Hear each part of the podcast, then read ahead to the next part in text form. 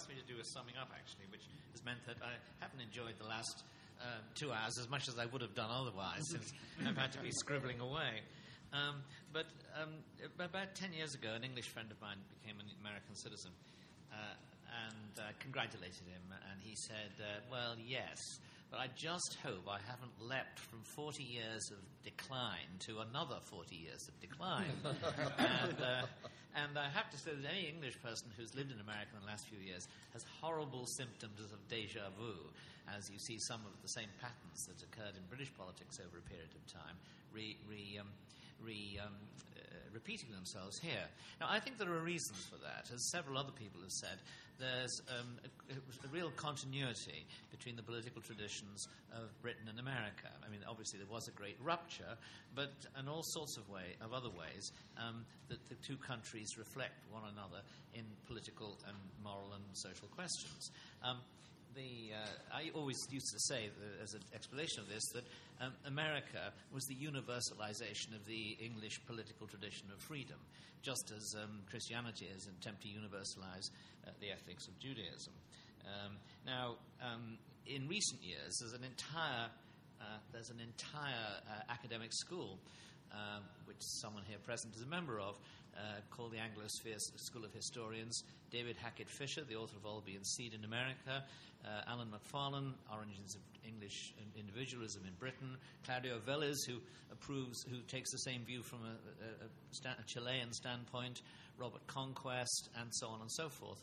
And what they see is that the American exceptionalism is the development of an English exceptionalism, uh, enriched and infused with traditions from uh, other immigrant groups over years. But those original traditions are um, different patterns of uh, family formation, uh, greater mobility, geographical and uh, social, um, um, different kinds of. Um, uh, uh, I'm sorry, um, different, different, different structures of, of, agriculture and so on, which um, differentiate England from the rest of Europe, and in America, of course, with the greater opportunities given to America, uh, given to Americans by um, the, the, opportunities of the country, uh, developed into, um, uh, in a sense, flourished more effectively.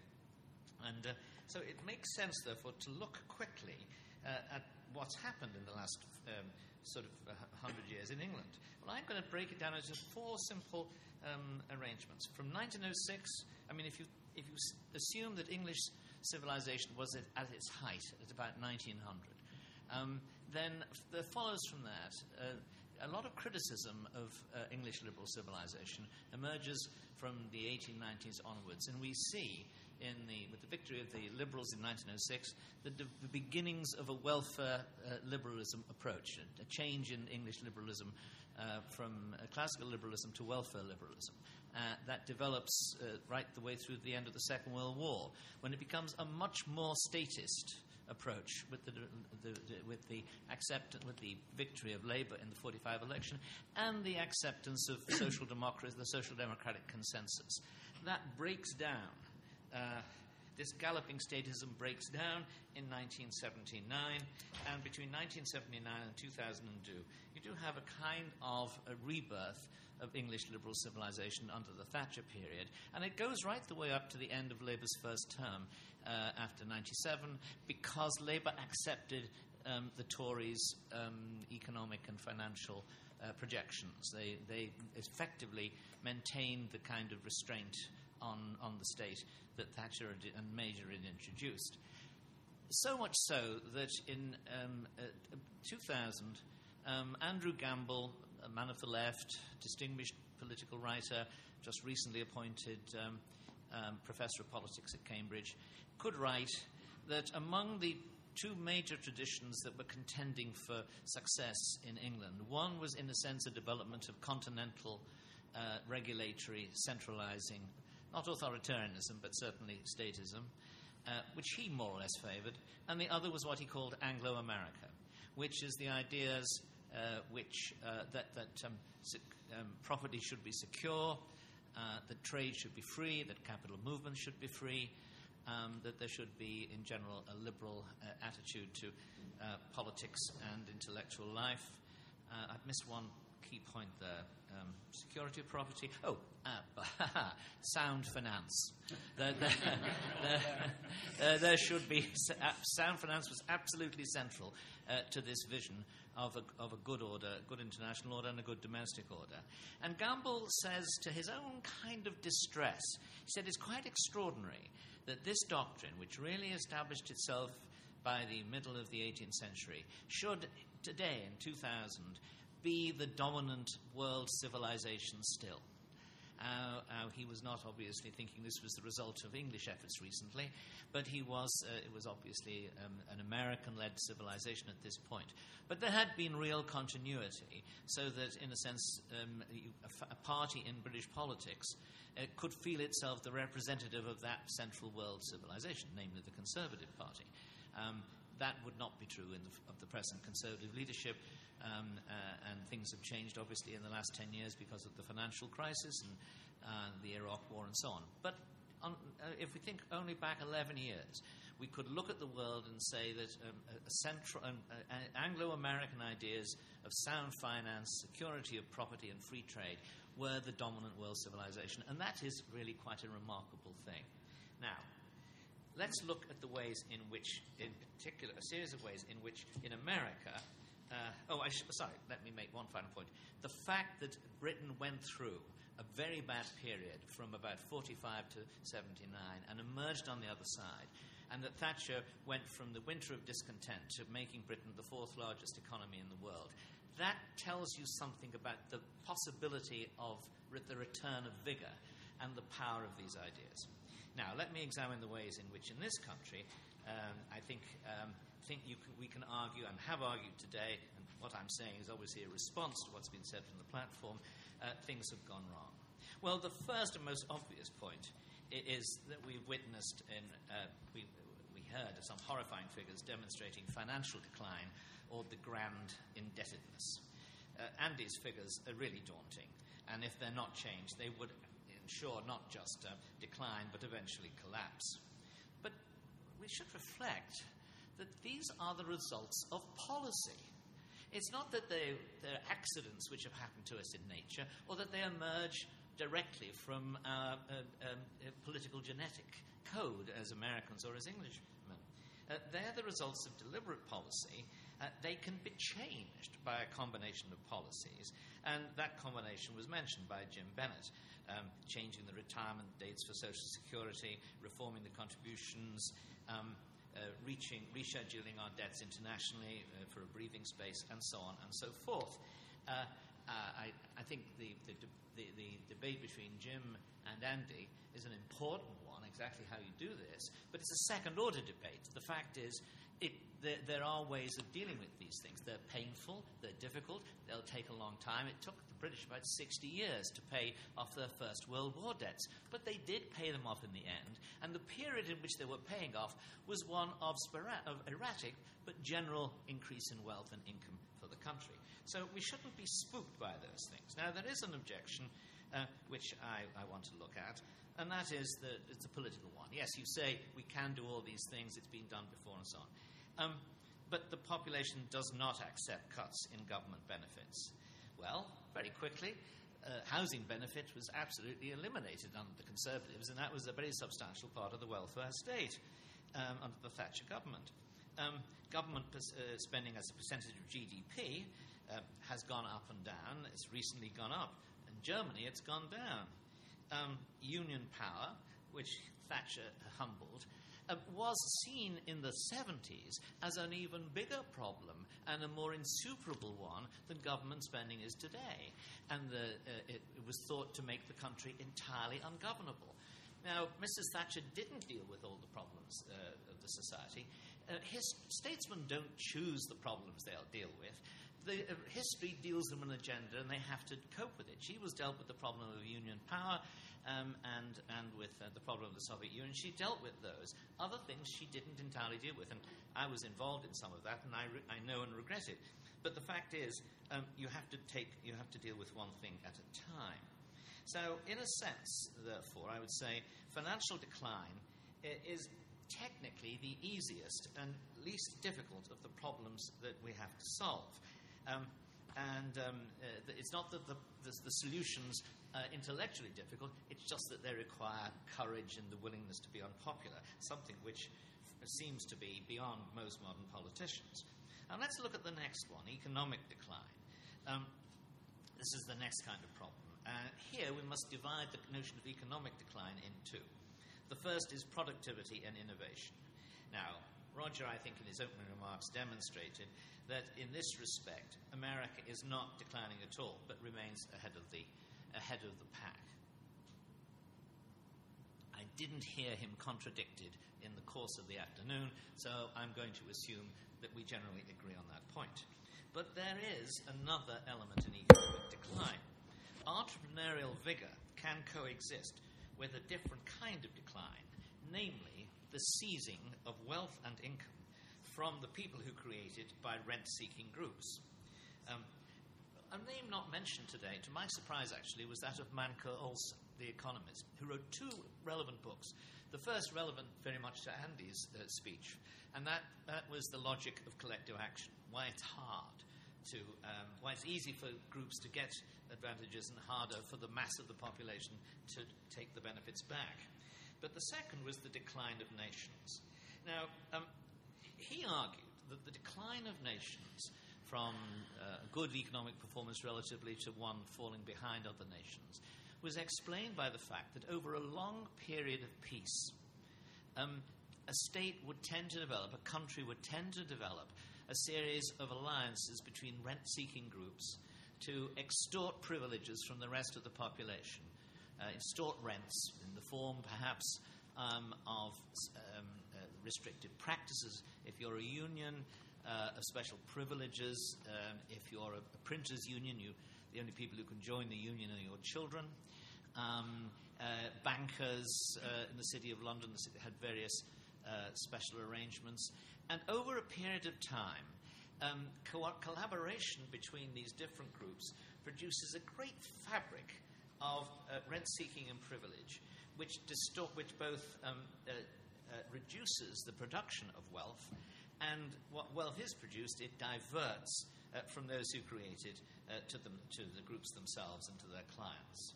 Now, how do we solve that? Well, Olson's a bit discouraging in that regard. Um, he said that the best way to solve this was to be defeated in war. Uh, uh, because um, what happened then was that the victorious power came in and swept away all these arrangements and started again.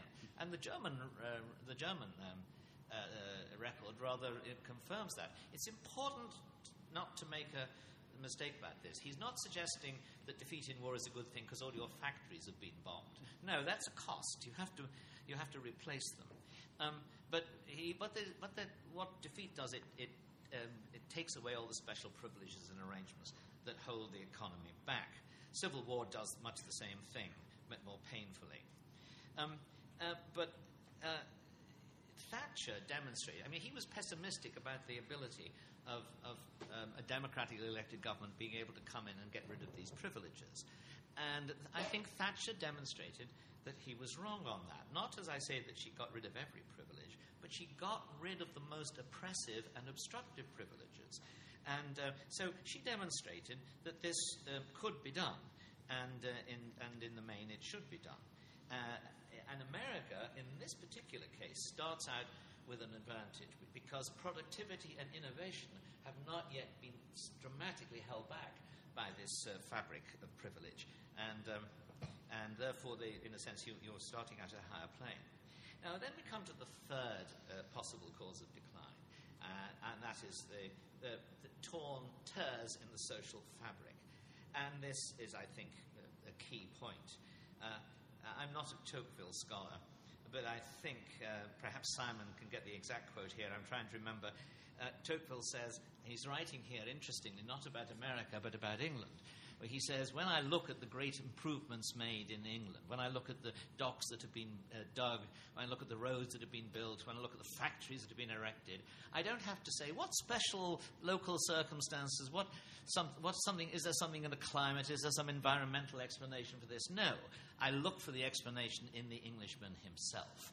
He has done this. And I think that uh, that, that argument applies even more powerfully, obviously, to the United States. But, um, and indeed, I think this is one of these rare occasions when I agree with the World Bank, because uh, if you look at the World Bank's study of the Third World, they concluded that the real explanation of, the, of those countries which have done well in the Third World was they had intact families, low crime, um, and good work attitudes. Yes, they had a lot of other things too, but those things were the un- underlying fundamental explanation. And this made Charles Murray's talk the most depressing talk I've ever enjoyed. um, the fundamentals uh, of a virtuous and pro- prosperous society um, he demonstrated are being eroded, and, and seriously eroded, and mysteriously so, in my case, a mystery to me that is.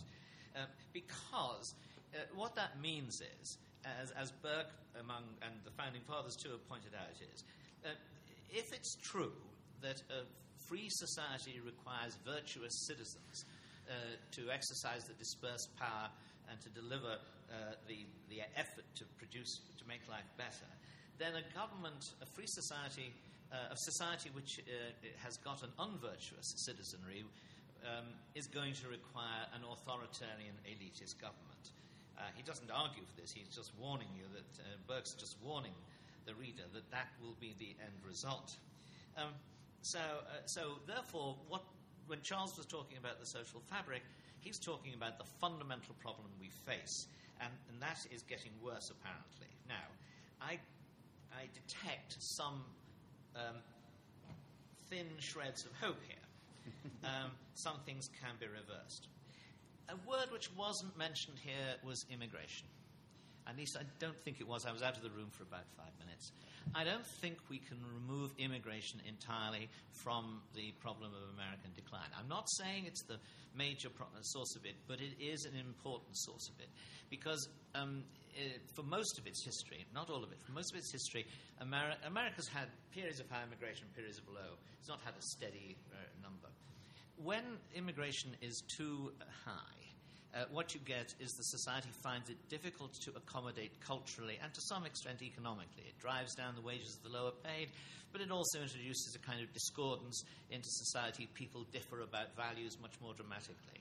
And, um, the, and, and, I think we've had a period since 19, really 68, 69, uh, for, when the 65 Act began to be introduced, we've had a period in which immigration has been a serious factor making American society less cohesive, uh, less comfortable, less certain of its own values. And indeed, you get this ridiculous situation now in which um, has happened in one city uh, when, um, uh, uh, uh, when mature men were accused of having sex with um, underage girls from the Hmong community. The police said, well, it's, you know, it's their culture. And, and that, that's a, that, that, that demonstrates, the same thing happens in England all the time. It happens with worse cases.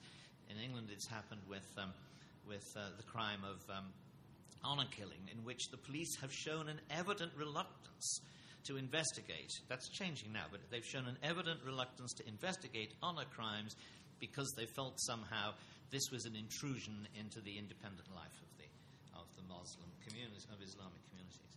Now, um, obviously, uh, the, in, immigration leads to diversity. Diversity is now the current mantra. It's, it's, it is the organizing principle of the society in elite terms. And yet, as, as was demonstrated uh, by Robert Putnam, the problem with diversity is that it not only reduces trust between different ethnic groups in a society, but it actually reduces trust within ethnic groups because people learn, cease to trust each other. Is there a solution to this? Of course there is. The traditional one was Americanization. You insist that the immigrants adapt to your customs, you teach them the his- your language, you uh, teach them your history, you encourage in them an identification with the nation and its traditions, and over a period of time, and a relatively short time in my view, um, uh, the, then you have a society which is multi ethnic but not multicultural and, and that society can function and can function well. But, it need, but we need to, to act in those terms, whereas we have, in fact, been uh, regarding diversity as an unqualified virtue, which had no problems, and which should, if anything, um, that, uh, that, diversity should run to multiculturalism as well as to multi ethnicity and multi faith um, elements. Um, the, so that immigration can be reduced or controlled, and we can change our attitude uh, to diversity as such. Secondly, neo Victorian social reform. Um, you know, the Victorians faced a situation at least as bad as our own, and they solved it.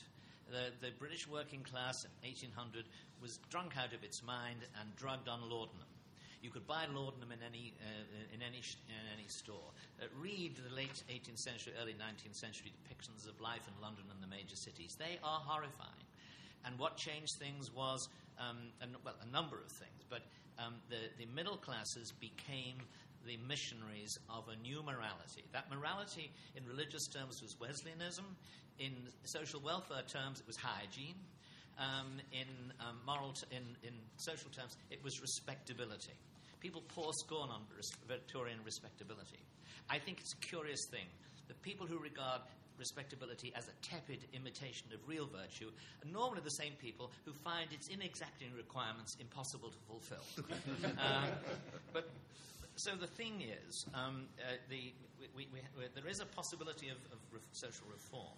Um, and the Victorians demonstrated it. The third is the point that I discussed with Charles when he spoke, which is that America is a genuine social democracy in which Jack really is as good as his master and certainly thinks so when it comes to exchanging views. And that, that is something that is still, is still there and, as uh, Charles said, is vibrant in the, um, in the uh, Tea Party. Now, we come to what I think is the single biggest problem, and that is cultural self hatred all of the earlier things we've discussed today around the corner, they're hard problems, they're difficult. If they're not treated, decline will become real and uh, even terminal. Um, uh, but they are all curable. You can do something about them. Um, but the solutions are in every stage that are proposed, at every stage, uh, are thwarted um, by an extraordinary cultural self hatred um, that grips the Western intelligentsia. Now, of course, this entire panel is composed of intellectuals, but we are traitors to our class. And, and we, um, we were, in a sense, turned against it because we dislike uh, the, what the intelligentsia uh, wants to do to this society. The same thing is it did to Russian society, by the way. Um, and this cultural self-hatred encourage all social, encourages all the social problems that America faces and resists all the attempts to solve them. Um, multiculturalism is one aspect. it seeks open borders, opposes official English rules, and so on.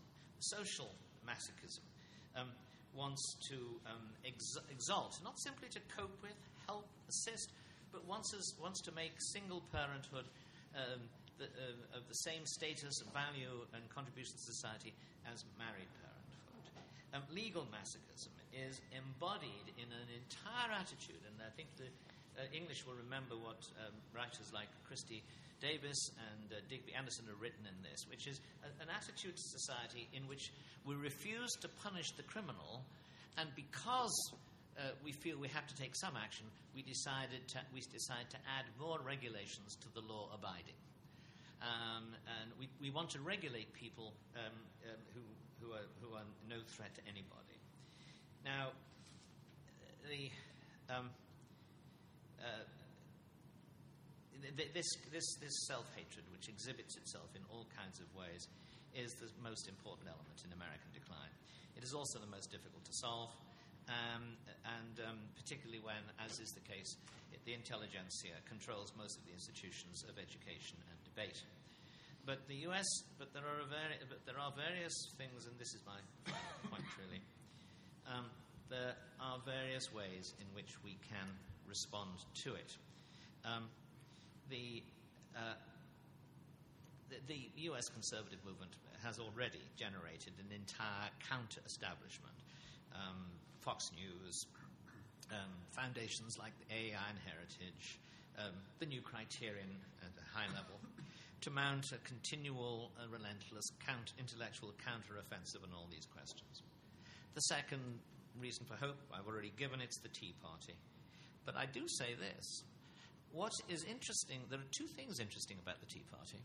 The one, th- the one thing is the Tea Party itself, this extraordinary emergence of articulate um, uh, uh, local leaders um, um, with local support making a strong case for the traditions of American political life at a time when the leaders of that political life seem um, unable to cope with the problems um, or, in, or aggravating them. And the second interesting thing and is the absolute torrent of hatred and vituperation that is directed against these people. The desire on the part of the intellectual leaders of society to demonstrate that they must be racists, they must be some semi fascist, they must be bigoted. I mean, the evidence for their faults is not very strong, actually. And, and those who, people who demonstrated these uh, qualities have been expelled from the movement. But there is a determination to brand them as socially unrespectable. And, and I think that what that suggests is that the other side, at least, of the Tea Party, realizes the threat and the importance of the issues. Uh, and America, and then finally, um, there is America's social democratic ethos. Um, uh, I think that um, it, you, you, can't overestimate this as, as, a, as a possible element in the recovery of the society because uh, John Fonte has just demonstrated in his book that through a whole, a whole series of opinion polls that if you ask people questions about uh, uh, loyalty to America, about the decency of the country, about its role in the world, about the Constitution, about the ideas associated with the Constitution, um, um, you will find that generally by four to one, uh, Americans come down on the side of supporting the traditions of the country uh, and regarding it as an exceptional and an exceptionally fine place. Now, what's interesting is that although there are ethnic differences in these responses, that in almost all social groups you get the same, I won't say conservative response, I would say patriotic or loyal response. You get the same social response uh, of patriotism in all ethnic groups, and even in all political groups. But the, the group that is least um, um, affectionate and most resistant to patriotism uh, and to the traditional Americanism is the group of self defined liberals. It's a political self definition, which is, John, John can fill you in on the details, but this, these, these, uh, this fact leaps out. So we're dealing, sorry, we're dealing in this with a, a political contest in which the other side is an American side. It's not, it's not a foreign, I mean, people may, may describe it as wanting a European uh, America, but the fact is these people are all Americans to start with, it seemed to me. Now, uh, I think, having said that, I, I am obliged to offer you one small crumb of comfort because I have suggested there's hope, but I've also suggested that, that, that these, are th- these are thinnish hopes at the moment. And that's this. Um, bringing what, what, what um, is being proposed by people who want to change America fundamentally is the cultural transformation of American society and it requires that cultural transformation at a deep level. Sam Huntington points out in his book we that changing a nation's culture is an incredibly difficult thing to do. And um, again and again, uh, countries, a good example would be Turkey, which seem to have undergone a complete cultural transformation, turn out to return to the old ways over a period of time when the strongest pressures have been removed. So, um, one, and, and so, so changing a country in that way is difficult.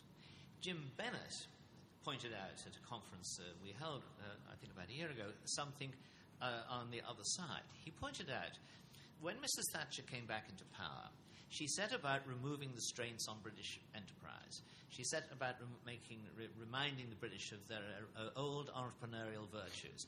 And um, she didn't actually do, uh, I mean, she didn't do anything forceful and positive to regenerate these virtues. She made it possible for people to exercise them. And within a very short period, people were becoming their own bosses. They were de- founding their own companies. They were developing, um, uh, they, they, were demonstrating uh, entrepreneurial virtues that most of us thought were not dormant but altogether dead. But they had only been dormant. And, and given the opportunity to flourish, the society began to demonstrate those virtues again. Now, that's, they were economic, they were the vigorous virtues, the virtues of enterprise, duty, self reliance, hard work, saving for the future, and so on. Uh, they, they suddenly flowered again. Now, I think those virtues that uh, are flowering in this society, you don't need, you need to protect them perhaps, but you don't need to reinvigorate them or revive them. The virtues in this society, it's odd to say this about society as traditionally patriotic as America, is you have to revive faith, belief, and confidence in America and its institutions. You have to, to do that. It's there. But it's the patriotism in the world today is the love that dare not speak its name. And you have to have the courage to go out and, and persuade people that they, and, and indeed, you have to do the most terribly difficult thing for a modern person you have to be prepared to have a row at a dinner party.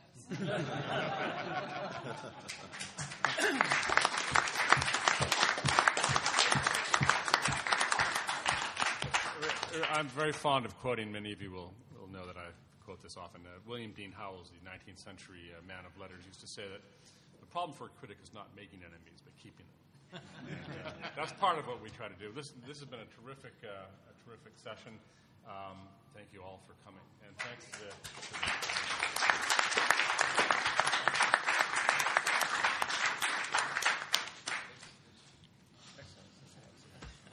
I think you're absolutely right about Iran. Charles,